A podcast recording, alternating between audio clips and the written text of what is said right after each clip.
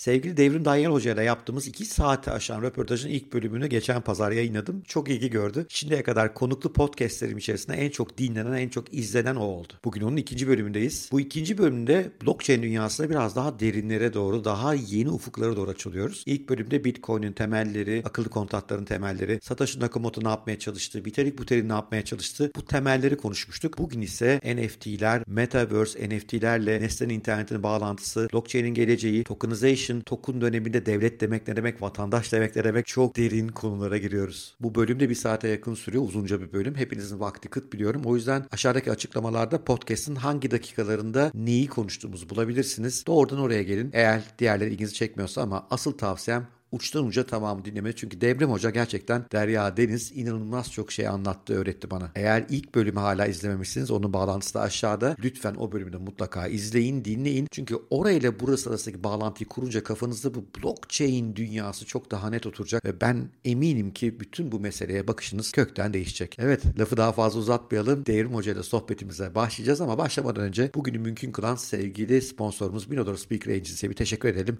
Daha sonra hiç uzatmadan lafa direkt direkt alalım. Bugünkü podcast'ın sponsoru Mirador Konuşmacı Ajansı. Mirador kendisini geliştirmek ve değişimin bir parçası olmak isteyen kurumları konusunda uzman, yerli ve global konuşmacılarla buluşturuyor. Mirador bununla da yetinmiyor. Müşterilerine eğitim, atölye, sahne şovları, takım oyunları, kuruma özel podcastler, videolar ve influencer işbirlikleri de sunuyor. Ama benim açımdan tüm bunlardan daha önemlisi Mirador benim de konuşmacı ajansım. Uzun yıllardır beraber harika projeler yaptık. Birlikte çok güzel işler çıkarttık. Çıkarmaya da devam ediyoruz. Satoshi'nin bu işi kurma niyeti bir işte bu merkezi yapıları isyan ki Satoshi'den önce gelen bir akım zaten bu. Ve o isyanın temel noktasında paraya odaklayalım biz. Parayı Adem'i merkeziyetçi haline getirirsek bu merkezi devlet yapılarını, merkezi otoriter yapıları çözeriz diyor. Değil mi? Çözülür. Çünkü bir devlet dediği nedir abi? Devletini ayırt eder. Belki toplama etkisi, para basma etkisi değil mi? İkisini al elinden devlet mevlet kalmıyor. Yani bütün hikaye bunun üzerine dönüyor aslına bakarsan ve bunu bir bölüm biz çözeriz diyor. Şimdi böyle bakınca da hep şu savunma geliyor yani insanlar. Abi devletler buna izin ver. Devletler bunu yasaklar. Devletler bunu durdurur. Nitekim Çin de bir sürü şey yaptı. Şimdi teknik açıdan devletler Burada sırf Bitcoin özeline inelim. Çünkü öbürlerinin durdurulabileceğini biliyorum. Tane tutuklarsın Ethereum bence durdurursun. Yani çok hani salakça basit bakacak olursak öyle düşünürüm meseleyi. Veya çok yavaşlatırsın. Bitcoin'i tutuklanacak falan kimse yok. Patron yok hiçbir şey yok. Satoshi'de kim olduğu belli değil. Bitcoin'i devletler durdurabilir mi? Bir, durdurmak isterler mi? Bunu devletlerin durdurma çabası, tek devletin durdurması yeterli mi? Çok büyük birlik mi yapılması lazım? Bitcoin özelinde ne düşünüyorsun? Çok merak ediyorum abi. Sevgili Bora Özkent, senle aramızda anlaştıktan sonra bizi durdurabilecek herhangi bir şey olabilir mi? Bakın, bırakın devleti, işte aileyi yani hani herhangi bir şeyi bırakın. İki kişi anlaştıktan sonra ne diyorum? Alıcı ve satıcı memnunsa siz istediğiniz kadar bunu kısıtlamaya çalışın. İstediğiniz kadar ya benim bu doğal hakkım ve arka tarafında da insanlığı bir kenara koydum.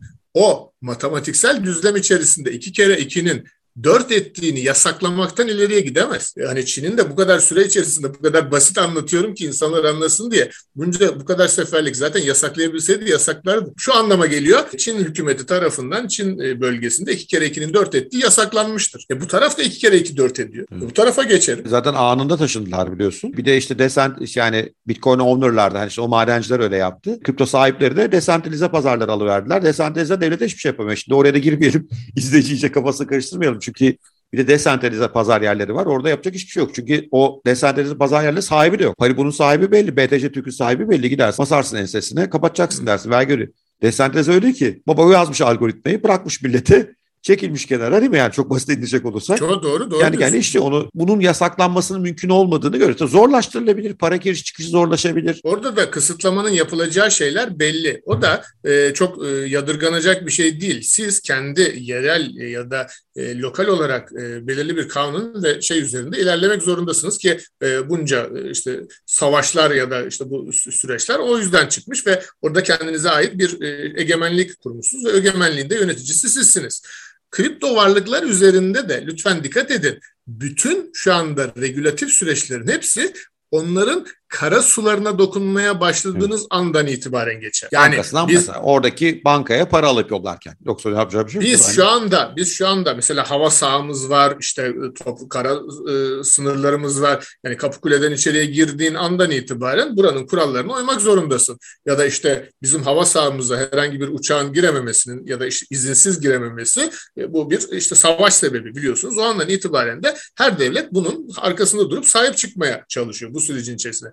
Ben bunu çok yadırgamıyorum. Sadece bunun yasaklanabiliyor olması mümkün değil. Onun arkasında peki o andan itibaren de hani bükemeyeceğin bileği sıkacaksın mantığıyla e, işte Amerika Birleşik Devletleri'nin yapmış olduğu senatoya bir teklif verdiler. Dediler ki ya biz bundan eğer böyle bir e, yapıda olursak e, kripto varlıklar üzerinden elde edeceğimiz vergilerle işte belirli e, yolları yaparız. İşte devletin yapabileceği şeylere fon sağlarız. Mesela o şu anda e, orada bir bakış açısı değiştirdi. Diyemez miydi ki Çin yasakladı ben de yasaklıyorum. Evet. E, bu sefer farklı yere gidecekti. Bambaşka bir açıdan geleyim size. El Salvador diye bir ülke bugüne kadar kapital düzen içerisinde hiç adı sana anılmazken şu anda bir ay bir aydır Nayib Bukele adını hani ekosistemde orada duymayan insan kalmadı. Ve e, yani son projesi de muhteşem bu arada. Yanardağ diyorsunuz değil mi? Ya Yanardağ'ın ötesi hocam Bitcoin şehri meselesini biliyor musun? Ha o tabii tabii. tabii. Yani şimdi Yanardağ'ın yanına kuruyor zaten. İzleyicilerimiz belki bilmiyordur. Yarın bununla ilgili bir kısa yorum yapacağım. Çok da ilgimi çekti. Şehir yaratacağız diyor. Yani bit bit bir kere hani bilmeyenlere söyleyelim ülkenin iki resmi parasından birisi olarak kabul etti Amerikan dolarının yanında. Esnaf tarafından kabul edilmesini mecburi hale getirdi. Kabul etmem diyemiyorsunuz. Yok, ben de geçmez yok. Resmi para diyor. TL'yi kabul etmemek gibidir diyor. Kabul edeceksin diyor. Herkese cüzdan verdi. Cüzdanlara bir 30'ar dolarlık bitcoin koydu değil mi? Yani Çivo cüzdanlar. Ondan sonra bayağı da bir eğitim eğitim milleti. İşte Bitcoin Lightning Network üzerinden artık sokaklarda falan ödemelerini alıp verebiliyorsun. Ve şimdi adam şehir kuruyor. Şehir sıfır vergi. Sadece şehirdeki ticaretin KDV'si bana yeter diyor. Onun dışında işte gelir vergisi yok, yatırımlardan işte kazanç vergisi yok, hiçbir vergi yok. Sadece bu şehirde iş yapın, Bitcoin ödemelerinizi yapın. Buradan KDV, %10 KDV alırım ben transaksiyonlardan diyor. Üstüne şehri kurmak için de Bitcoin tabanlı bono çıkarıyor. Hakikaten devrimsel işler yapıyor adam. Yani öyle öyle böyle değil. Zaten oraya ciddi bir Bitcoin topluluğu çöktü galiba. Onlar ona yön veriyorlar. Yani kendi başına da içinden çıkacak işler değil bunlar. Nasıl görüyorsun bilmiyorum oraya. Yani çok ilginç bir örnek proje. Çok küçük ülke, işte diktatör bir adam falan. Onları bir kenara bırakacak olursak o testi nasıl görüyorsun? O testi nasıl takip ediyorsun, değerlendiriyorsun? Bu şu anda orası çok böyle unik bir örnek. E, Amerika Birleşik Devletleri'nde New York Belediye Başkanı e, seçim için bunu öne sürdü. Dedi ki ben Bitcoin ağırlık vereceğim ve o adayı başa getirdiler. Maaşını da Bitcoin alacağım dedi. Değil mi? Bağışlı bravo, Bitcoin. Bravo. Wyoming diye bir eyalet şu anda ilk defa kendi toprağını yasal olarak tokenlaştırarak internet üzerinden CityDAO adı verilen bir yapı üzerinden satışa sundu.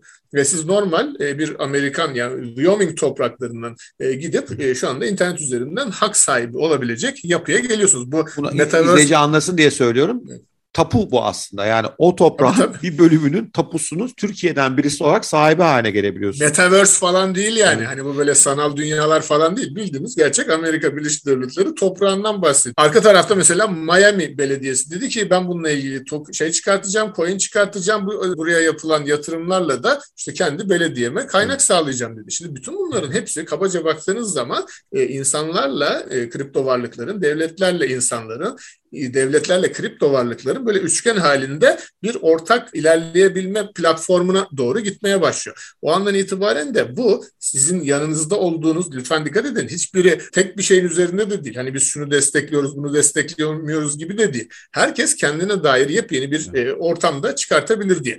Burada da coin ile token arasındaki farkı belki bir bize açmak gerekiyor. Oraya girmeden teknik o bölüme girmeden bir seni durduracağım abi müsaaden sonra Tabii oraya girelim. Çok haklısın. Özellikle social tokenları iyi anlamamız gerekiyor. Ben de ileride bir social token çıkarmak isterim. Ama oraya girmeden bir küçük konu. Aslında galiba Satoshi'nin hayali gerçekleşiyor bu durumda. Bitcoin bütün bu süreci başlatan bir desentralizasyon süreci. Çünkü anlattığın şey aslında Amerika'nın kendi içinde de desentralize olmaya başladığını gösteriyor.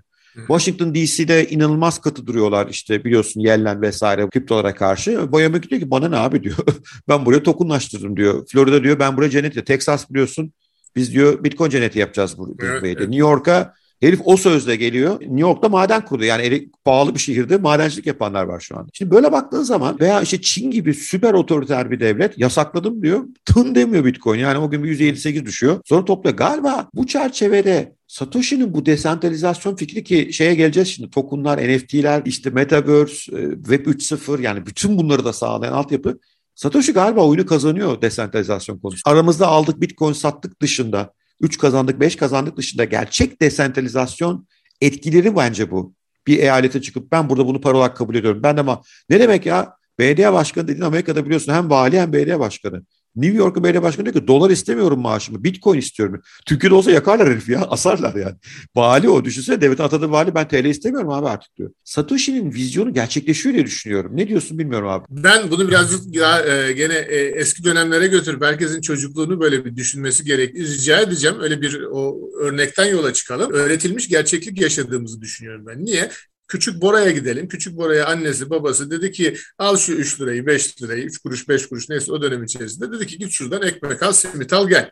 Bora hiç düşündün mü ya benim elime verdikleri bu kağıt parçası ya da metal nedir? Ya da hiç Bora şöyle bir tepki verdi mi? Hayır anne, hayır baba ben işte Japon yeni ya da Çin yuanından başka bir şey kullanmam. Çünkü ne verdiyseniz onu o şekilde kullanır haldeyiz. Şimdi bütün bunların hepsi de eğer yeni doğuş aşamasında olan alternatif... O dönemde bir alternatif para birimi var ama Türkiye'de abi. Sen hatırlayacaksın bak. Tipi tip ve mini tadelle. Tabii canım tabii. Onlar Bakkal değiş tokuş aracı. Üstü onunla veriyordu. Ben hatırlıyorum. Şimdi para veriyorsun paranın üstü tadelle abi. O mini tadelli hatırlıyor musun bilmiyorum. Tabii tabii. Ya da tipi tip. Yani o zaman alternatif. Tadelle büyük markadır zaten her zaman hayranıydı. Evet, Bayağı evet. paraydı bunlar. Sözü kestim. Çocuklar için veya işte ne bileyim gazoz kapağı falan değil mi? Aramızda Başka paralar vardı ama bakkal amca bayağı nakit yerine alt adeli ediyordu. Hatırlıyor musun? Yaşamışsınız tabii, adamı. Tabii tabii kesinlikle. E çünkü hem o kültürün satışı e, desteklenmiş oluyordu hem çocuklar ağzı tatlanıyordu diyelim. Çünkü onları da hani normal büyük amca gittiğinde al şu sakızı demiyordu. Hep çocuklara evet, evet. E, ekonomi bize, olarak.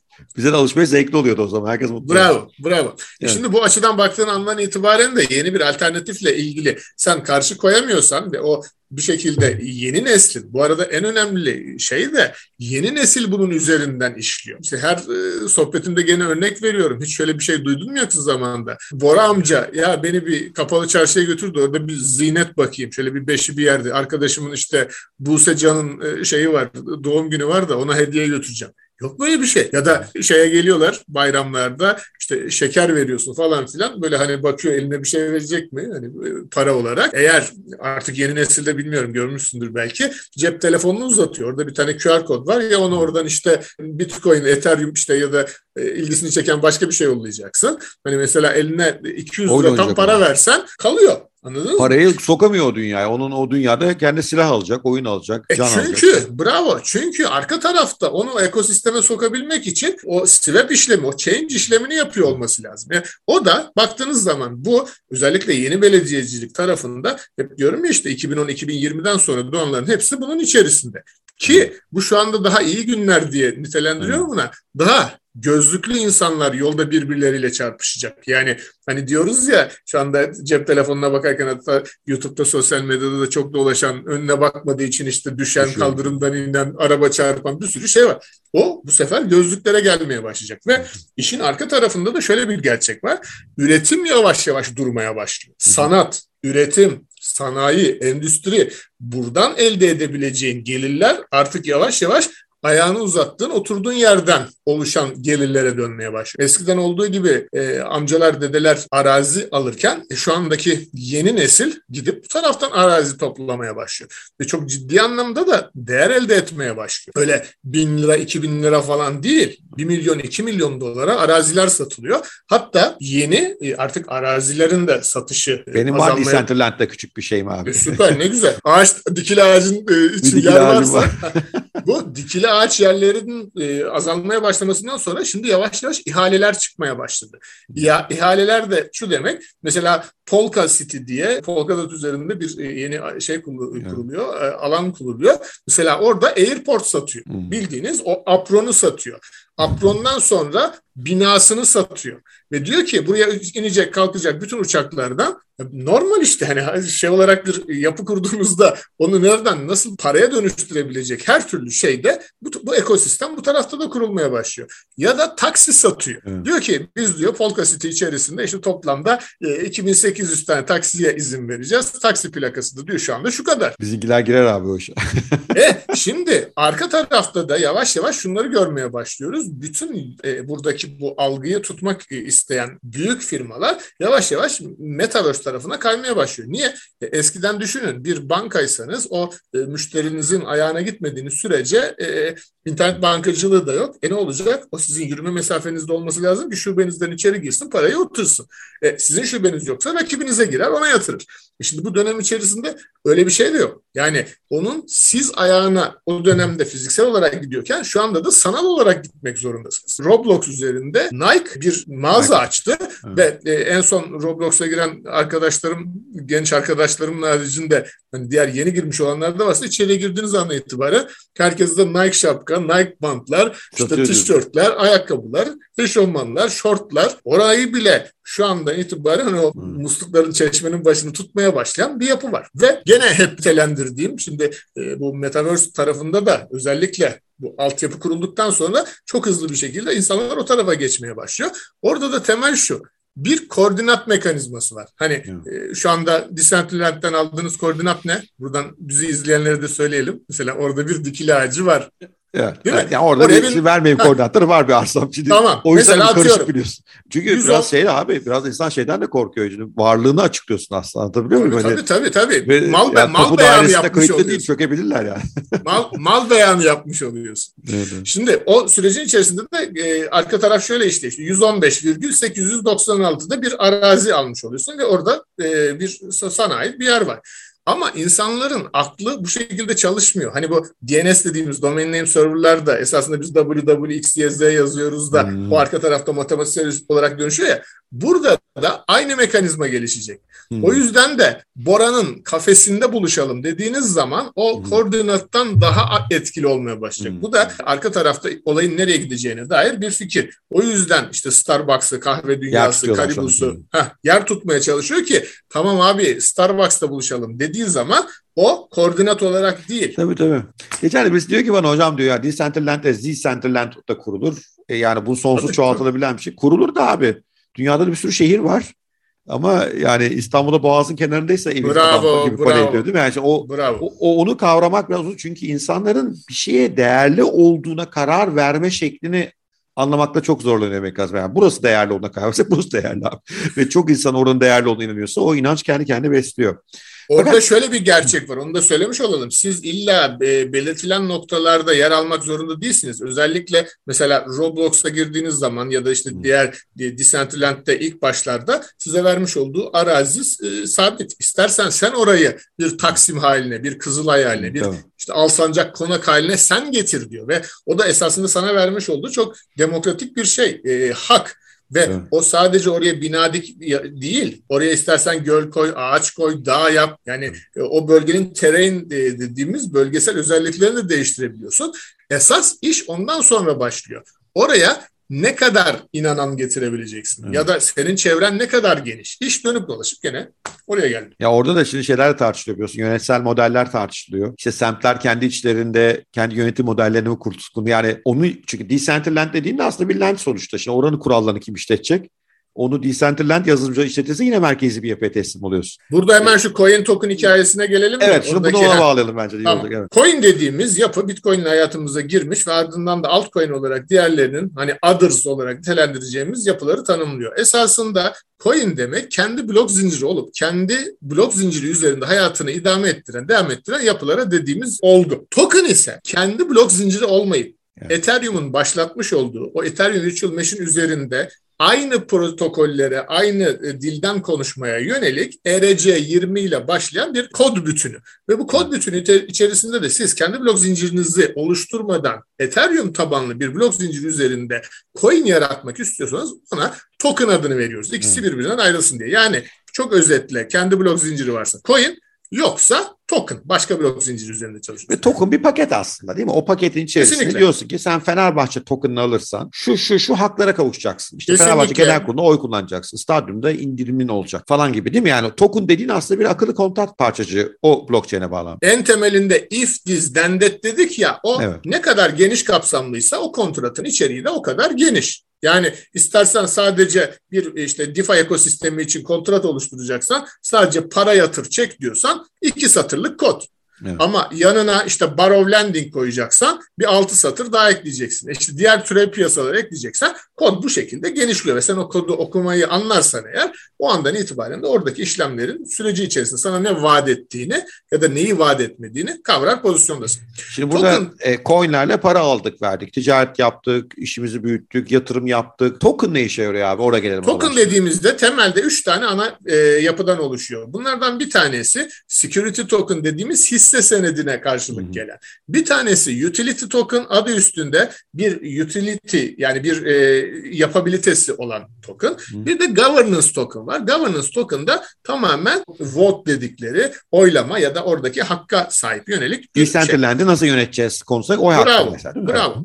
Bütün bu tokenların hepsi de baştan size söylenirken e, deniyor ki işte biz bu token'dan şu kadar, bu token'dan bu kadar ürettiğimiz bir ekosisteme sahibiz. Buna da roadmap deniyor. Eskiden bizim business plan olarak nitelendirdiğimiz şey şu anda white paper olarak çok daha böyle okumayı sevmedikleri için insanlar böyle bir iki tane A4 sayfasına gelmiş. Ben onlara bazen gerçekten white paper denmesinin etkilerini de görüyorum. Çünkü white paper yani. Hani Yok, boş bir temiz sayfa açmış gibi. Hani buradan da okuyanların da bir şey anladığını zannetmiyorum. Sadece tek baktıkları şu anda işte roadmap'te diyor ki ben diyor işte e, yüzde onu satarsam şöyle yapacağım. Yüzde yirmiyi satarsam böyle yapacağım. Squid Games'de olduğu gibi yüzde yüzü satarsam bay bay diyeceğim. Hadi geçmiş olsun. Bu sürecin içerisinde tokenların da okur yazarlığının artıyor olması lazım ki senin aldığın hisse senedi mi? Hayır. Oy hakkı mı? Hayır. Bunu aldığında bir yerde kullanacak mısın? Mesela bu metotlar o e, tokenların özelliğini göstermiş oluyor. Şu anda çok çok hani detay detay içine girmeyelim ama token dediğimiz şey coin'den farklı olarak akıllı sözleşmelerin çeşitlendirilebilmesini de sağlıyor. Bu biraz şeyi de getirmiyor mu hocam? Şimdi ben Haddini Aşk kulübüm var mesela işte 20 bin üyem var diyelim. Ben bir token çıkarabilirim ve diyelim ki e-kulüp üyeleri aramızda bu token var artık. Bu token'a sahip olan olanlar benden yılda bir mentorluk alır. Üç tane bedava eğitime katılır. Ve token sınırlamamı da koydum. Bu kadar üreteceğim en fazla. İşte üst sınırda bu. Haddini Aşk kulübüne yeni gelen insanlara bu tokenları satabilirsiniz değil mi? Token değerini böyle art. Bu durumda aslında ben kendi devletim yaratmış olmuyor muyum abi? kendi parası olan kendi kuralları akan ve bundan beraber belki de zenginleşilen. İşte NFT'ler buna bir örnek. E, mesela işte bu e, Board Ape e, Club, Yacht Club evet, de bu evet, hafta evet, haber yaptım evet. bunu. Mesela aslında o böyle bir topluluk şu anda ve bu topluluğa katılan o topluluğun zenginleşmesinden de zengin oluyor. Orada sosyalleşiyor. Mini bir devlet aslında bakarsan. Ve işin enteresanı gerçek devletlerin tamamen kontrol dışındaki bir alana çıkıyor. Çünkü e sen şimdi... o token'ı satıp realize etmediğin sürece parayla dönüşmüyor ama değerli. Sonra o token alıp başka bir yerde kabul gören bir hale getirebilirsen o zaman exchange edilen yani internet exchange'e çıkan bir paran da oluyor. Yanlış mı gördüğüm devrim yani ben desentralizasyonun bu bölümünü çok ilginç buluyorum yani. Sevgili. Bora Özken bunu hali hazırda çok uzun zamandır kullanan e, belli bir iş kolu var. Çay sektöründe. Ha var onlar token var. Bitti bu. Bırakın hani başka bir şey düşünmeyi. Şu anda kafalarında token canlanmayan herkes mutlaka bir hayatının döneminde bir çay, çay ocağında. Pul, çay e, pulu, jetonu neyse. Heh, marka olarak kullanılan işte mavi yuvarlak küçük plastik şeyler. Baştan alırsınız 100 tanelik tanesine 100 lira ödersiniz. O orada bir havuzda gelir. Esasında ödediğiniz şey tamamen baştan o token'a sahip olmaktır. İşte o bir utility token'dır. Niye? Ya onu aldığınız andan itibaren hisse senedi görevi görmez. Ya da bir oylamaya girmezsiniz. O utility token'a örnektir. Çay götürdüğü zaman hatta dersiniz ki şuradan 3 tane marka al, alır markayı gider. Ve onun değeri de çayın o anki fiyatına göre belirlenir. Evet. Buradan da hani Parite. alt sat, alt metin olarak da onları vermiş olalım. Yani o mesela bir markaya içtiğiniz çay eğer iki katına çıkarsa bu sefer iki marka olarak nitelendirilir ama evet. ekosistem hala devam eder. İşte aynen buradan alın örneği aklınıza gelebilecek bütün her şey. Ama orada yani o örnekte o o marka o çay ocağında geçerli. İşte benim örneğimde ben kendi çay ocağım için bir marka geliştiriyorum ve ona bir özellik katıyorum. Çay da içebilirsin diyorum. Arada sen de sohbet edersin diyorum. diyorum, diyorum. Topluluğun nasıl yönetileceği konusu oylama hakkını da sana verdim. Galiba tokenlara birkaç hem utility hem governance da bindirilebiliyor. Tabii, yani tabii. yanlış biliyorsam düzelt. Evet. Ve kendi paramı yarattım. Biz burada bir mutlu mesut bir dünyayız. Bu, bir, bu söylediğin şu anda çay, çay ocakları federasyonu gibi falan onların çıkardığı hani bütün şeyler ocaklara Bravo, dağıtılabilecek. Ve evet, gidiyor evet. o tokunu benim buradan kazandığı tokunu gidiyor yanda devrimin yarattığı bir ekosistem var e, to, kripto delilerin çılgınların olduğu. E orada da o bir işe yarıyor. Exchange edebiliyor vesaire. İşte bu durumda aslında her bir token issue eden kendi parasını yaratmış olmuyor mu abi? Yani paranın desentralizasyonu konusunda insanlar hala Bitcoin'in desentralize olması tartışıyor da e, herkes kendi parasını yaratıyor ve dediğin gibi iki taraf buna razıysa bu değer eder diyorsa işte eksiği takip ediyorsun muhtemelen e, bu Filipinler'den çıkan oyunu. İşte o karakterleri satın almak için e, para veriyorsun. Hatta tefecileri var biliyorsun. Bir Singapurlu bir şirket 2 milyar dolar para yatırmış bu işlere. O karakterleri ödünç veriyor sana tefeci gibi. Oynayıp herifi ödemeye çalışıyorsun. Şimdi ilginç bir araştırmaya denk geldim. O oyunu oynayınca token'ını kazanıyorsun eksi token'ını. Eksi token'ı kazananlar başarılı oyuncular o token'ın büyük bölümünü dolara çevirmiyorlar. Başka token'lara veya NFT'lere çeviriyorlar neyse ve parayı sistemde tutuyorlar. Yani bayağı ana ekonominin dışına çıkan bir dünya. Ondan gidiyor belki arsa alıyor kendine, belki NFT alıyor. Parayı orada tutuyor herif. Yani bu mesela Beeple'ın ünlü 69 milyon dolarlık NFT'sini alan herifler zaten Ethereum zengini bunlar. Yani parayı gerçek dünyaya çıkartmama tamamen burada tutma. E, bu da desentralizasyon değil mi bir, bir bakıma? Değil. Nasıl yorumluyorsun bilmiyorum. Biraz karışık mı anlattım bilmiyorum. Yok yok yok çok çok haklısın. Çok mantıklı. Ee, sadece insanlar bunlara e, çok alışkın olmadığı için kafalarında oturtamıyorlar. Yoksa yani şu anda e, işte demin dediğim gibi haddini aş podcast'i için çıkardığım bir şeyle insanlara ücretsiz olarak bunu dağıtıp illa bir ticari karşılığı olmaksızın şunu söyleyebilirsin. Benim token'ıma sahip olanlar buraya ücretsiz dinleme hakkına sahipler. Onun haricinde hiç kimse dinleyemez dediğin anda anda e, o token'ı sen bedava verdiğinde de burada ticaretsiz bir ekonomi oluşturmaya başlıyorsun. Bir de yani kulüp büyüyüp kulüp büyür de ileride katılmak isteyen olursa o ilk token sahibi satabilir değil mi hocam? O zaman paraya dönüşüyor işte. Tabii, tabii. Şimdi bu yavaş yavaş tabii her türlü şeye sirayet etmeye başlayacak. Bu e, ucu çok açık, çok geniş ve tüm o ilk başta anlatmış olduğum muhasebe 1.0, 2.0, 3.0 lütfen unutmayın. Bütün sektörlerin hepsinde bir muhasebe kaydı oluşturduğumuzu düşündüğünüz andan itibaren illa ticari olmasına da gerek yok. Yani okula gittiğiniz okulda almış olduğunuz bir sınav notu da bir muhasebe kaydı esasında baktığınızda.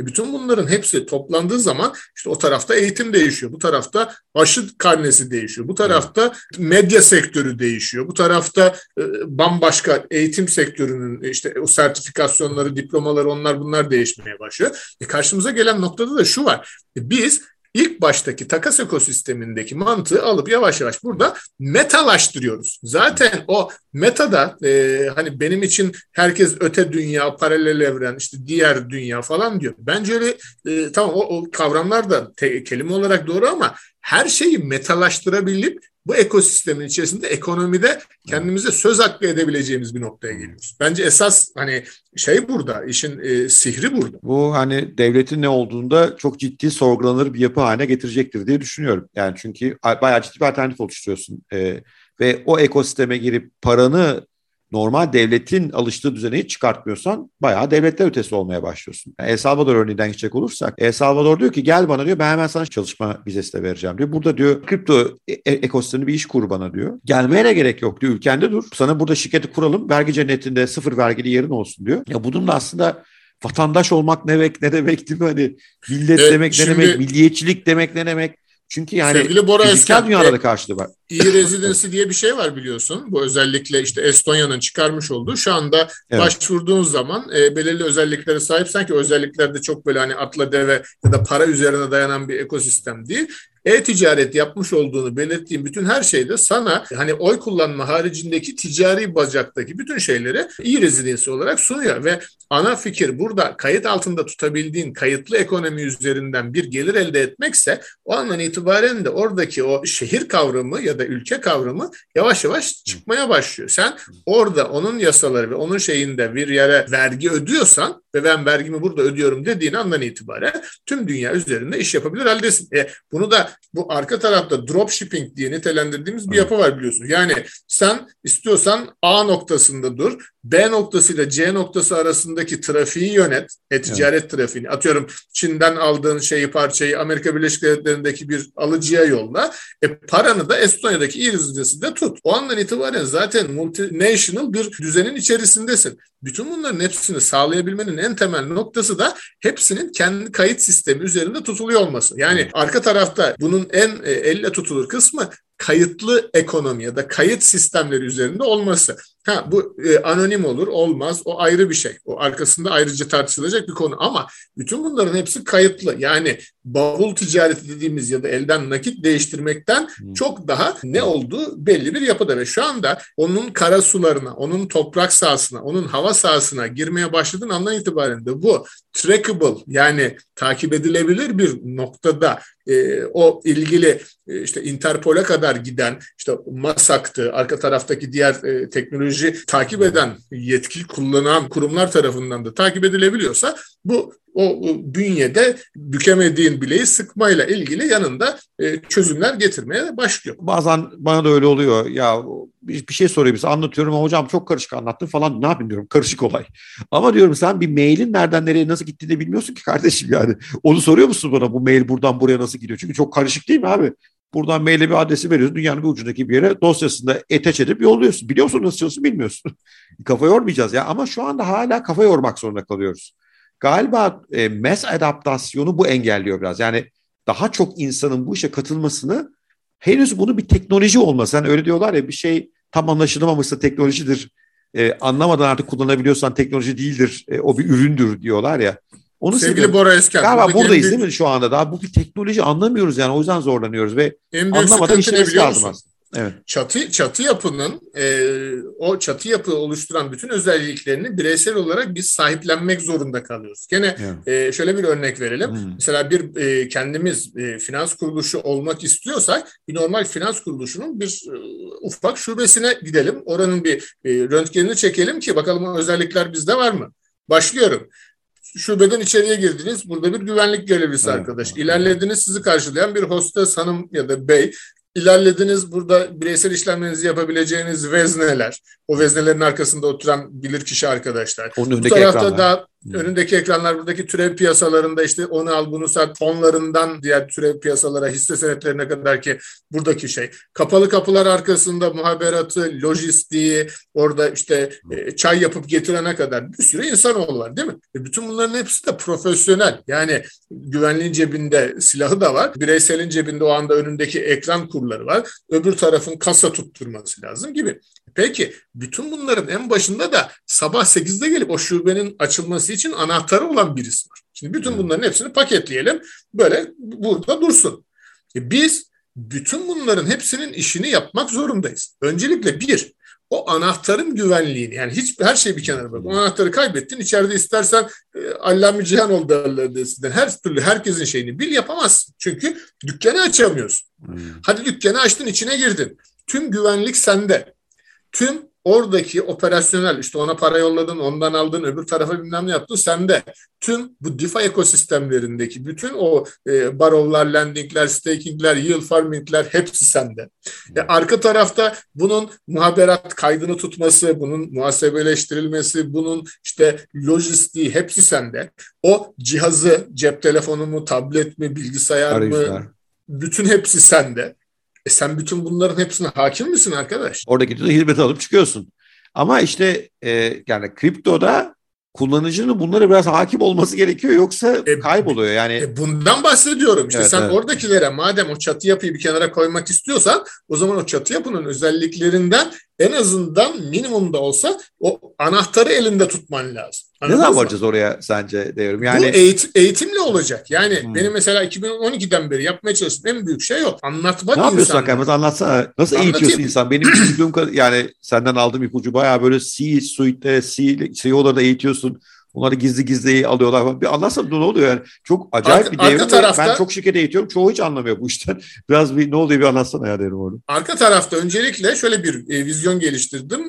Herkesin yaptığı şeyi yapmayacağım. Yani farklı bir açıdan ilerleyeceğim. O yüzden de karşılaştırılmaz karşılaştırılamaz eğitimler vermek üzerine hmm. 5-10 sene ilerinin teknolojisini anlattığım bir e, kurgu kurdum. Ve bu e, kişisel olarak yapmam gerektiğini de sonradan fark ettim. Çünkü evet. grupları anlatmaya başladığınız anda işte Bora ile Pınar'ın, Devrim'in, Ali'nin, Ayşe'nin algıları farklı. Birisi bu trade açısından yaklaşıyor, birisi başka açıdan, teknikten yaklaşıyor. Hepsi olmuyor. O yüzden de dedim ki benim Bora'yı alıp Bora'nın özeline ona tailor made dediğimiz işte terzi şeyiyle böyle bir e, kıyafet dikiyor olmam lazım. O andan itibaren de 2016'dan bu yana bir kişiye özel eğitim modeli geliştirdim. Kişiye bunu, özel yapıyorsun bunu doğru. Kişiye yani. özel yapıyorum ve kişiye özel olduğu andan itibaren de böyle herhangi bir yere yurda ihtiyacınız yok. Yani böyle bir e, kahve salonuna da ihtiyacınız yok. Ondan ve şunu dedim ki daha ne pandemi var ne bir şey. Herkes işte e, konuşmalar yapıyor, orada o eğitimler veriyor falan filan. Dedim ki ben bu işi online'dan yapacağım. Daha Zoom falan da yok. Yani ilk hmm. başladığım şey benim Skype üzerindendi. Skype üzerinden eğitimlere başladım. Ve o andan itibaren kim, nasıl, neresini öğrenmek istiyorsa gerçekten kılçıksız, ona kemiksiz o löp halini vermeye başladım. Ve bu şuna denk gelmeye başladı. Bütün her şeyi e, YouTube'dan seyredebilirsiniz. işte e, makaleleri okuyabilirsiniz. Ama Udemy'den ücretsiz şeyler dünya abi. Neresinden başlayacaksın? Nasıl gideceksin? Esas önemli olan yaşanmışlıkları hiçbir yerden öğrenemezsiniz. Evet. Ve en büyük benim elimdeki şu anda diğer eğitmen arkadaşlarıma işte diğer konuyla ilgilenen arkadaşlarıma göre en farklım çok fazla e, yelpazedeki insanla bir aradayım. Onlardan çok besleniyorum. Onlardan almış olduğum şeylerle de o sektörün nasıl şekillenebileceğine dair kafamda bir şeyler oluşturup onu genel o kitleye anlatmaya çalışıyorum. Bunun arkasında e, işte NFT eğitimleri var. Bunun arkasında Metaverse eğitimleri var. Bunun arkasında cihaz yönetimi eğitimleri var. Hmm. Bunun arkasında Ali teyze, şey Ali amca kafa yandı. Ayşe teyze için de e, nasıl temelde bu dünyaya girilir eğitimleri var. Yani açıyoruz diyoruz ki açın neyiniz var? Cep telefonu, bilgisayar neyse bunun içerisinde şimdi buradan buraya şöyle bir işte transfer yapacağız. Buradan buraya öncelikle WhatsApp kullanması bir yerden bir yere e-mail atması gerekiyor ki onu yanlış yollasa bile hani zarar görmesin. Çünkü daha böyle paçayı sıvayıp da dakika bir girmeye başlarsan eğer hiç hayatında WhatsApp kullanmadıysan, internet bankacılığı kullanmadıysan önce o aşamaları geçmek gerekiyor. Hmm. Bunları böyle alıyoruz bireysel bazda kendilerine sunar hale geliyoruz ve özellikle dediğim gibi Google'a yazıp da Metaverse eğitim dediğiniz zaman ben bizim akademiden başka yerde bulamazsınız. NFT eğitimi bulamazsınız. Bu arka tarafta da dediğim gibi oradaki hem proje hem workshoplar hem bunun deneyim, yaşama kısmı e, özellikle kurumların ve kamunun çok e, ilgisini çeken bir nokta. Kamu bu Çünkü, konu nasıl ya? Kamuyu merak ediyorum açıkçası. Çok çok çok e, ilgililer. Çok e, bu konuda özellikle tabii ki hani herkes ilgilenebilir ama onlar kim kamuda mesela hazine mi kamu tarafı olduğu Banka için, mı ilgileniyor? Merkez Bank kim? Hepsi, hepsi. Aklınıza kim gelirse. Yani bir finans tarafı diyorsunuz. işte BDDK'sı, SPK'sı, işte Sanayi Bakanlığı, Maliye Bakanlığı, Merkez Bankası hepsi ilgili yani dışarıda kalmaları söz konusu değil. Çünkü bunlarla ilgili herkesin bir beklentisi var. Hmm. Tamam konular farklı ya da şey ama mesela finans kuruluşları illaki bir noktada e, kendi küçük gruplarıyla işte orada bir regülasyon çıktığında ne yapacaklarını dair hmm. bir e, ortam kurmaya çalışıyorlar. Özellikle arka tarafta bunlardan yeni gelir elde edebilecekleri pozisyonlar olabilir mi? İşte kendileri nasıl platform bankacılığına dönebilirler? Open banking dediğimiz bu fintechlerle birlikte nasıl çalışılabilirlik sağlanır? Çünkü orada da bir böyle API portalları, API portalları olmaya başladı artık. Orada siz e, verinizi tek başınıza tutmuyorsunuz. E, onu e, diğer e, şeyleri açarak o elinizdeki e, şeylerden farklı farklı gelirler elde etmeye başlıyorsunuz gibi. Yani hem konvansiyonel dünya drive edilmeye çalışıyor hem de buradaki kripto varlık işte bu metaverse, NFT'ler drive edilmeye başlıyor. Esas önemli olan hikaye de bu iş yavaş yavaş hisse senetleri ya da yatırım piyasası bu tarafa dönmeye başlarsa yakında şöyle reklamlar göreceğiz. İşte hani XYZ Bankası'nın konsorsiyum liderliğinde Örnek veriyorum Ara Güler'in fotoğraf sergisi halka açılıyor. Gittiğimiz yer enteresan. Peki burada aslında biraz oradan bir önce bir şu NFT'yi bir sorayım sana. O konudaki düşünceni ondan sonra biraz gelecek duygu. Gelecek nasıl olacak diye. Tamam. Ee, NFT benim ilk çıktığı andan beri yani daha doğrusu biliyorsun geçen seneden beri bizlere ulaştı. Daha evvel de var bu teknoloji 4-5 yıldır ama hani e, işte bu CryptoPunk'ın patlamasından sonra bir anda Covid'de de herkes sıkıldı evde neye para yatıracağını şaşırdı falan derken birdenbire büyüdü. Benim de işte ufak tefek var bir şeylerim çok tutturamadım ama yani açık söyleyeyim. Hani böyle ben mesela hani hisse senedinde Tesla'yı mesela çok iyi tutturmuş bir adam 10 yıl önceden. Buraya anlayamadım. Çünkü burada bir de işin sanat giriyor. Topluluk enerjisi giriyor biraz. Büyük oyuncu oraya giriyor. Dağıtıyor orayı falan. Hani neye göre para kazanır pek çözemedim. Ufak tefek kazandım da yani çok kayda değer bir şey değil. Çok heyecanlandırıyor ben NFT. Ben çünkü işte yaratıcı bir insanım. Ve yaratıcı insanların para kazanacağı çözümleri ortaya çıkması beni çok heyecanlandırıyor. Artı varlığın, dijital bir varlığın değer kazanabilmesi fikri beni çok etkiliyor. Ne diyorsun NFT'ler? Yani teknolojisini boş ver işte Ethereum çalışıyor altta vesaire ayrı da hani o dünyayı nasıl görüyorsun NFT dünyasını? İki, iki tane temel üzerine dönüyor. Bunlardan bir tanesi demin token oldu, tokenlaştırdığımız yapılar evet. finans tarafında dönüp dolaşırken artık burada token'dan çıkartıp dediğim gibi işte renk, nota e, ya da diğer a, a, özellikleri getirerek onu finansal bazdan rakamlardan çıkartarak yepyeni bir olguya getirdik. Evet. Bu bir. İnsanların ilgisini çekmesindeki en temel nokta da o. Yani işte Ali amcanın, Ayşe teyzenin her gün işte Instagram'a girip, e, Facebook'a girip oradaki algı algıyı e, bu tarafa taşıyabileceği bir köprü açılmış, bir yol açılmış oldu. O tarafta çünkü baktığınız zaman sıkıcı gelmeye başladı. Yani Bitcoin iner mi çıkar mı, Ethereum öyle mi olur, böyle mi olur, ne işte yapayım? blok zincirleri falan filan. O işin herkes de finansla alakalı değil ki. Çünkü evet. kimse para bazlı o kadar çok yaşamıyor. Ama bu tarafta işte müzik dinliyorsan var, sanat diyorsan var, illüstrasyon diyorsan var, yepyeni e, işte e, kurgular diyorsan bu tarafta var ve o yüzden de hali hazırda tüm halkın ya da işte diğer insanların da e, kripto varlıklara olan ilgisi bu tarafta birazcık artmaya başladı. Hmm. Bir de hayatımızda e, o çok e, daha kullanılan ya da bilinen bir yapıda değil. Özellikle işte ERC 721 dediğimiz yapıyla birlikte bu non-fungible token hayatımıza girdi. Ama bir de 1155 dediğimiz bunlar bunların hisselendirilebilmesi hmm. hikayesi var. O da hmm. eskiden cebinizde 100 milyon dolar para yoksa gidip bir Mona Lisa tablosunu satın alamazdınız ama hmm. şu anda cebinizde 100 dolar para varsa ben ona kuru yemişçi modeli, metodu diyorum. Bana şuradan bu kadar Picasso ver, şuradan bu kadar Van Gogh ver, şur diyorsun ki oradaki sürecin içerisinden sen bir şeyler almaya başlıyorsun. Ve o senin onunla birlikte etkileşimini de sağlamaya başlıyor. Hmm. Şimdi bu iş e, işte farklı farklı her türlü sektöre yayılmaya başlarsa e, düşünsenize o andan itibaren. Yani siz e, herhangi bir yüksek tabloya da bir parçasına sahip olabilecek değer taşıyorsunuz ya da işte Bora Özkent'in haddini aş podcast'ini e, dinlemek istediğiniz zaman ona bir atıyorum yatırım yapılacaksa ya da onun reklam vereceksiniz diyorsunuz ki ben Devrim Danyal'la ilgili olan bölümü şey açıyorum tokenlaştırdım. Bunu da işte 100 parça haline getirdim. 100 parçasının da tanesini 1 liradan ekosisteme sunuyorum. Böylece 100 liralık bir e, oradan şey yapıyorsunuz. O 100 liraya da gittiniz işte oraya buraya reklam verdiniz. E buradan gelen gelir de eğer 100 liradan fazla olmaya başlarsa arkasındaki dinamiği de anlatmaya hmm. çalışıyorum yatırımcı kesimi için. O andan itibaren 1000 lira para topladıysa 1 lira yatırana 10 lira para gelmeye başlıyor. Evet. Bütün hikaye de burada. Şimdi bir bu ekosistem, o ömür boyu geliyor. O alan satınca ondan tabii. da geliyor falan değil mi? Yani, Kesinlikle. Bunun arka tarafındaki en önemli nokta da insanların ticari olarak sadece şu anda algısını çekmesi. Ama onun haricinde isterseniz aile albümlerinizi taşıyın. Ee, orada işte e, ilk e, tanışmanızdan, düğün resimlerinden, pasta kesiminden, ondan sonra işte çocuğun doğmasından, onun aile albümü içerisinde yer almasına bütün bunların hepsini koyarsınız. Hiçbir zaman ticari değeri olmak zorunda değil. Hı. Ve ben buna bu süreçte NFT'leştirmek yerine tarihe kazımak diyorum. Yani Özkent ailesinin bütün geçmiş... Yanıp gidecek bir yangındaki bir fotoğraf albümün yerine ömür boyu orada duracak. Ailenin üyelerine akses verebileceğim, isteyen istediği zaman istediği albüm formatında bakabileceği şekilde onları oluşturmuş oluyoruz değil mi aslında? Bu bir de bu bir de bireyselliğin dışına çıkmaya başladığı zaman arka tarafta birazcık da ihtiyaç haline gelecek. Niye diyeceksiniz? E, kamu tarafı var. Bu tarafta özel şirketler var. Bunların hepsinin bir kurum kültürü var, bir e, saklanması gereken verisi var. E, bütün bunların hepsi şu anda dikkat edin. Hani demin dedik ya e, Bitcoin bu ana gelene kadar hani herhangi bir şekilde durmadı, kaza geçirmedi falan filan. E, bütün bunların hepsi 3 Ocak 2009'daki e, ilk başladığı andan itibaren yani Genesis, Genesis. bloktan 12 Ocak'taki Satoshi Nakamoto'dan e, Halfini'ye giden ilk Bitcoin transferini de içeriyor. Şu anda içine girdiğiniz zaman yani 250 GB'lık bir datayı indirdiğinizde bunları görür haldesiniz. Evet, evet. O andan itibaren de o kadar büyük kurumlar var, o kadar büyük kültürler var. Bütün bunların hepsini bu tarafa geçirdiğinizde en azından geçmişinizi garanti altına almaya başlıyorsunuz. Hmm. Buradan da şu e, oluyor. Yeni nesil e, şey işte atıyorum e, kayıt tutma sistemi de bu tarafa evrilmeye başlayınca her şey artık çok daha böyle değiştirilemez ya da silinemez bir şekilde hayatımızda yer alıyor olacak.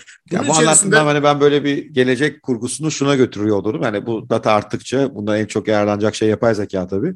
Tabii. Ee, belki her nesilde aynı salaklıkları yapmaktan kurtuluruz yani. Her seferinde yeni nesil sıfır geliyor onu tekrar eğitmen gerekiyor vesaire ya bilgi Valla benim bunu en geriye götürdüğüm zamanki şey biliyorsun Mısırlılar e, İskenderiye Müzesi'nde bir sürü bilimsel şeyleri e, evet. e, tutarken o İskenderiye kütüphanesinin yanmasıyla birlikte belki bin yıl geriye gitmişiz. Yani e, beni en çok etkileyen şeylerden bir tanesi o. Bu tarafta e, işte o dağıtık yapıda dünya üzerindeki en son e, cihaz diyelim e, hayatta evet. silinene kadar orada kalacak. Bir de bu iş yavaş yavaş insanlıktan çıkmaya başlıyor. Kimse işin o tarafına da bakmıyor. Hmm. 2023'te 3 milyar, 2025'te 5 milyardan fazla Internet of Things, nesnelerin hmm. interneti birbiriyle konuşmaya başlayacak ve bunların oluşturduğu bütün kayıtların bir güvenlik yani bir çatı yapı olmadan bir güvenlik e, ekosistemi içerisinde tutuluyor olması lazım. Artı alt tarafında da o kapital düzen aynen makinalara da yansımaya başlayacak. Buzdolabındaki bir e, süt bittiği zaman bakkal amcaya e, oradaki robota bir sipariş geçecek de robot da otonom olarak çıkacak sizin kapınıza kadar getirecek o sütü diye. E, bütün bunların içerisinde paralar da ödenecek. Evet. Yani o sütün parası çoktan ödenmiş olacak. Hani şu anda e, deneysel olarak yaptığımız yemek sepetinin cüzdanı, Trendyol'un cüzdanı o mantık var ya arka tarafta o esasında şirketler için bir çatı yapı oluştururken bir de deneysel olarak sizin orada sürtünmeyi azaltmak ana amaç. Yani sürekli kredi kartını gir değil orada çok uzun zaman önce Amazon'un yapmış olduğu one click tıklıyorsunuz evet. geliyor. Peki abi vallahi muhteşem oldu yani biraz dağınık da gidiyoruz ister istemez daha da iki saat gider de hani yani bir yerde biraz yavaşlatalım diyorum. Ben buradan sana son soruyu sorayım yani ondan aslında bir de pis bir soru sorayım ikisini birden soralım. Ne görüyorsun yani ben bütün bu konuştuklarımızdan daha ben işin başındayız gibi anlıyorum. Ee, 1997'deki internetteyiz diye anlıyorum. Her şey son derece ham son derece ilkel henüz teknoloji halinde kullanıcının anlaması zor. C-Suite'de eğitim yapıyorum anlamıyorlar belki hala seviyesindeyken. Tokenlaşma, işte daha fazla ürünün blockchain'e kaydı, işte internetle bağlantı, yapay zeka ile bağlantı inanılmaz bir şeyin başlangıcında gibiyiz. Şimdi buradan o yüzden iki soruyla seyircimize, izleyicimize burada vedalaşalım. Bir tanesi gelecekle ilgili. Gelecek deyince 20 yıla bakmayalım. Ben öngöremiyorum. Yani ben mesela Satoshi Nakamoto'nun NFT'yi öngörmediğini tahmin ediyorum. Öyle söyleyeyim. Hani, hani bırakın bizim öngörmemizi ben tahmin etmiyorum ki öngörmüş olsun. Yani ona, teknoloji... ona genel olarak store of value diyelim biz. Değer saklama diyelim. O değeri insanlık belirlediği andan itibaren belki onun de fikrinde o da var. Ya bu arada çok ilginçtir biliyorsun aslında ilk white paper'da değer saklama ünitesi falan mesela hiç girmiyor. Yok. People's money diyor yani. Biz bunu dijital ama 21 milyona üst sınırı koyduğu anda aslında herifin ekonomist olduğunu anlıyorsun yani. Çünkü aslında anti enflasyon. Bu arada yani. bu arada herif demeyelim ona da çok kızıyorlar. Satoshi evet. is female diye şeyi de var. O da hani çok böyle evet. hani bu çok aslında... bir de çok multidisipliner bir yapıda. Yani evet, finans bileceksin, dijital okur yazarlık bileceksin, kriptoloji bileceksin, psikoloji bileceksin, onu bileceksin. E bu Pazarlama bir insanda bileceksin, top... paranın tarihini bileceksin. İnsanın, Bu bir insanda toplanması çok kolay değil geliyorlar oradan. Muhtemelen belki hani, olabilir. Veyahut da işte senin sabah yani ilk girişte çizdiğin gibi zaten bir sürü Sabah oldu değil şeyler. mi? O kadar çok konuştuk. Evet yani uzun. o bütün konuşulanların üzerine eklediği için belki hani bunların yararlanıyor olabilir ama yani o altı sayfa mucizevi bir altı sayfa. Sonraki yazışmalarda zaten hepsini okumaya çalıştım. Çok acayip bir beyin o. Kimin beyniyse inanılmaz bir iş. Peki şimdi devrimin beyni ne diyor? Yani bu iş bir 5 yıla bakacağım. 10 yıl 20 yıl ben göremiyorum artık. Geldik abi 50'lere.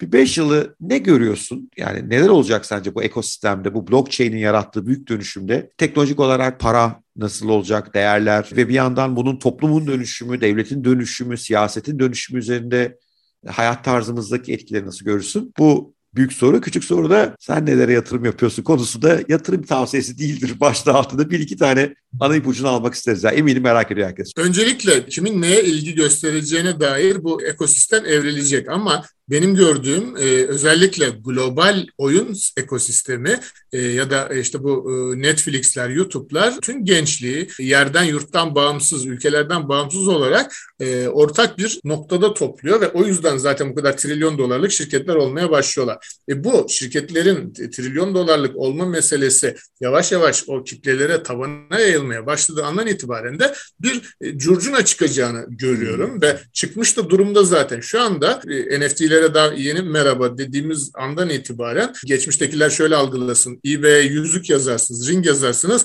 2 milyon 834 bin 672 sonuç getirdim der.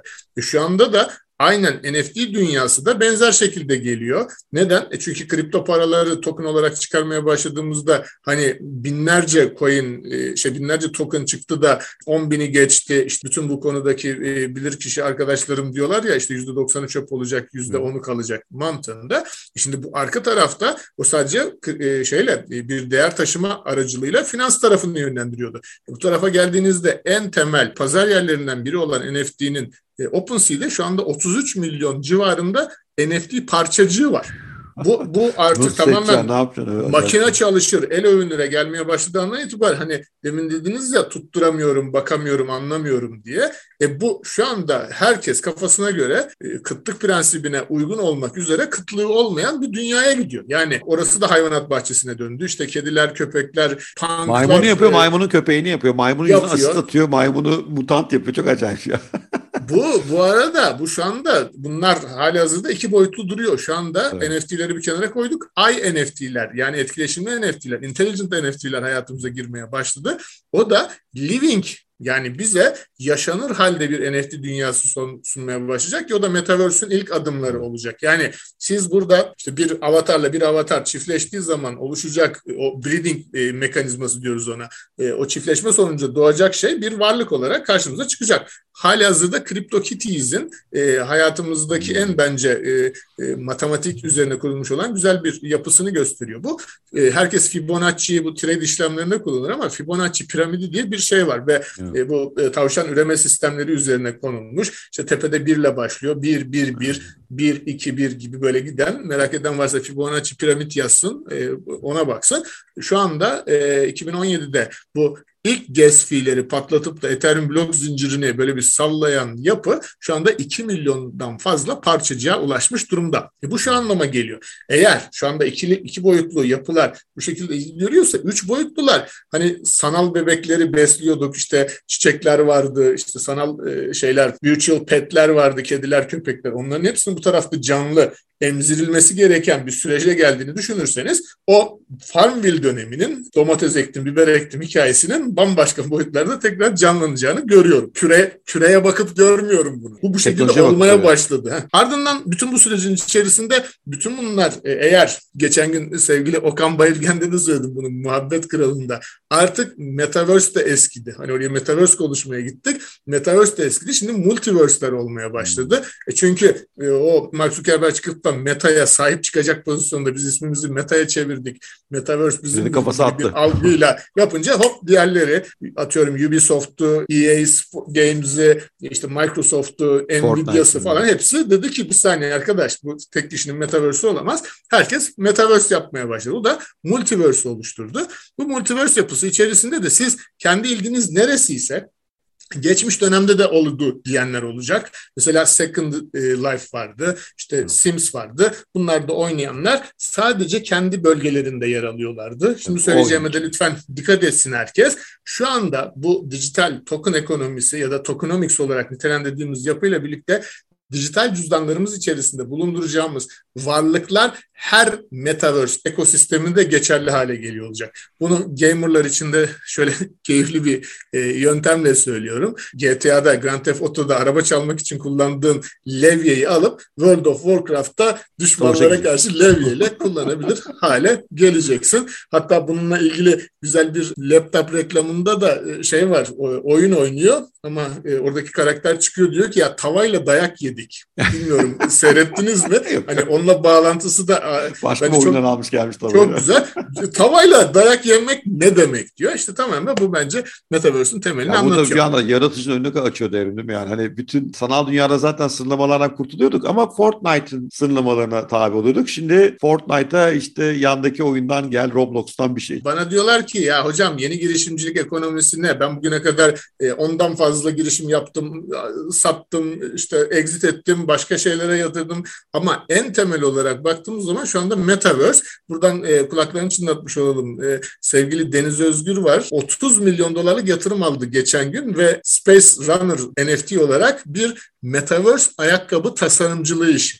Yani orada tamamen üç boyutlu o e, metaverse dünyasında giyilebilecek ayakkabılar üzerinden e, yatırım aldılar ve merak edenler olursa e, Space... Ben tanışmak, e, NF davet etmek isterim. Senden sonra bilgilerini alayım ya. Çok çok ilgimi çekti bu. Deniz Özgür tabii, tabii. değil mi? Deniz evet evet. Şubat'a geçerim ben. E, hatta Hı. bu akşam saat 21'de şeyi vardı, söyleşisi vardı İstanbul Blockchain Women'la birlikte. E, onu da eğer YouTube'da kayıtları vardır mutlaka izlemek isteyen olursa sevgili Deniz mesela çok ilginç bir yapıya e, örnek vermiş oldu. Neye yatırım yapıyorsun konusuna gelince de ben gelecek teknolojilerine yatırım yapıyorum. Yani bu bir token coin değil. Mesela bir VR gözlük benim için yatırım. Onu hmm. alıp kafanıza taktıktan sonra oradaki özellikle tabii kendi işim içerisinde de Metaverse eğitimini verirken diyorum ki takın ve orada benimle oradaki salonda eğitim yapmaya başlayın ki aradaki farkı algılayın. Tabii. Ve o da anlatılacak bir şey değil. Şimdi hayal et şöyle bir şey var falan filan değil. Zaten onu kafaya taktığın andan itibaren dünyan değişiyor. Harbiden de dünyan değişiyor. Çünkü bambaşka bir dünyaya e, gelmiş oluyorsun. Tabii e, bu arada arka tarafta da e, kullanımıyla ilgili ciddi anlamda fiziksel sıkıntılar var. Mesela motion sickness dedikleri. Evet. Senin vücudun duruyor. Mesela bazı arkadaşlar metroda ters giden yöne doğru koltuğa oturamazlar. Algıları hmm. gider. Aynen benzer şekilde mesela bir roller coaster'dasın ya da bir arabaya biniyorsun. Araba gidiyor ama sen oturduğun yerdesin. Çok o yüzden bunlar sıkıntılı e, süreçler. Bu tip e, teknoloji yatırım tercihi. Ben coin moin pek girmiyorum diyorsun. Bu Yok değil. E, ben yani zaten 2009'dan beri bu işin içerisindeyim. Şu anda e, her yerde de e, açık gönüllülükle söylüyorum. Bizim zamanımızda fosetler vardı. Ve o fosetler içerisinde şu anda işte farklı e, blok zincir yapılarındaki tokenları alabilmek için nasıl onları push ediyorlarsa işte bizim zamanımızda 2009-2010'larda da işte buna iki kere tıkla sana 100 BTC vereceğim. Buna üç kere tıkla 50 BTC vereceğim. Ama onu da bana diyorlar ki ya hocam nasıl bunları söylüyorsun? E şu anda da size tüyo vereyim. Madem herkes tüyo istiyor. Çıkın çakıl taşı toplamaya başlayın. E, üç gün sonra Taksim'in yarısına sahip olacaksınız. Yani o anda söylediğiniz zaman da şimdi dersiniz ki ya arkadaşa bir soda verin herhalde e, gaz yapmış gitsin dersiniz. evet 30 milyon sırf şeyde diyorsun OpenSea'de diyorsun. Nasıl tutturacağız yani hakikaten zor ama galiba çakıl takışı birkaç tane de atmak gerekiyor ufak tefek yine de. Valla bilmiyorum hani e, ben diyorum çıkıp da üç tane çakıl taşın var mı evde derseniz yok. Hani kendi söylediğine de bir insan bazen şaşırıyor ama Çok e, önem, yani. önemli Çok olan şey. beni bu konuda yani ben hani o tarafı zaten yapıyorsun diye düşünüyordum. Yok diyorsun yani anlıyorum yok, yok, ondan yok. paramı kazanıyorum zevk alıyorum ama onun üzerine çalışacağı teknoloji ilgimi çekiyor diyorsun. Mesela ben, ben hep işin mutfak tarafında diyorum ya işte çizgi evet. film stüdyolarından, teletext kurulumundan, işte bankacılığın internet bankacılığı olmasından hatta kimse hatırlamaz SMS ve web bankacılıkları vardı. Hani hmm. onlar tutmadı ya da evinizdeki televizyon büyük ihtimalle çoğunuzun e, 3D'dir. Üç evet. boyutlu gözlükleri taktığınız zaman ama kaç Başımız kere seyrettiniz? Yalan oldu o işte. Tabii. Gözlükler nerede? Onu hatırlayan yok. Süpersin Evrim. E, Valla ben çok zevk aldım. E, izleyicimizin bizim sohbetin bir kısmında bazısını kaybolacağını tahmin ediyorum. Baştan zaten şöyle uyarı koymakta fayda var. Yani bazı tekniğe de girdik. İyi de oldu. Ayarlarınızla Ama, oynamayınız derdi. E, yani evet. e, çok e, sağ ol. Yani hakikaten başka bir derinlik aldım sayende. Yani bu konuları hep merak ediyorum. Benim teknik becerim bir yere kadar işi götürüyor. O yüzden çok telafi ettin onları. Ben de bu dünyayı heyecanla görüyorum. Biliyorsun her gün de bununla ilgili paylaşım yapmaya çalışıyorum. Çünkü insanların haberdar olması lazım. Yani ben işe bir de sosyal sorumluluk açısından da şöyle görüyorum. İlk defa aslında yetenekli bir gencin önünde bütün dünyaya satabileceği şeyler geliştirme. O yüzden mesela Deniz Özgür çok ilgimi çekti proje. Bütün dünyadan karşılık bulacak paralar kazanma, işler yapma fırsatları var. Çoğunun haberi yok bunlardan. Yani KPSS'ye başvurmayı tercih ediyorlar onun yerine. O yüzden özellikle gençlerin haberdar olması çok çok önemli. Çok da üzüldüm bu arada geçen de. Gırgır bir şey de anlatayım sana. Bu Metaverse ile ilgili arka arkaya 3 video yaptım ben. İşte ilki de Metaverse nedir dedim. İkincisinde Metaverse'e nasıl yatırım yapılır. Üçüncüsünde de Metaverse'e nasıl iş bulunur. Yani benim sıralamamda Metaverse nedir? İlk bir olması lazım. İkinci Metaverse'de iş bulur. Üçüncüsü Metaverse'ne yatırım olur.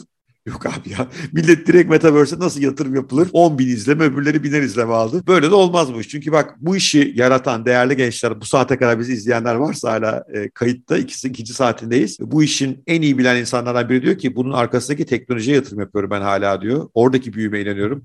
Coin coin uğraşacağınıza ona bakın diyorsun değil mi? Özet bu galiba biraz da.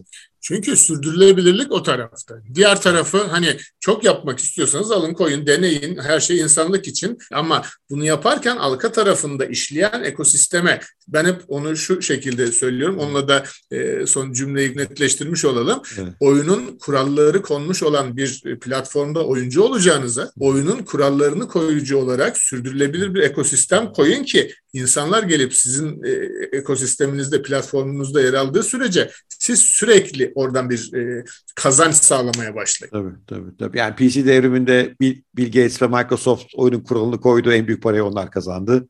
İnternet devriminde işte e, iOS, Android koydular kuralları.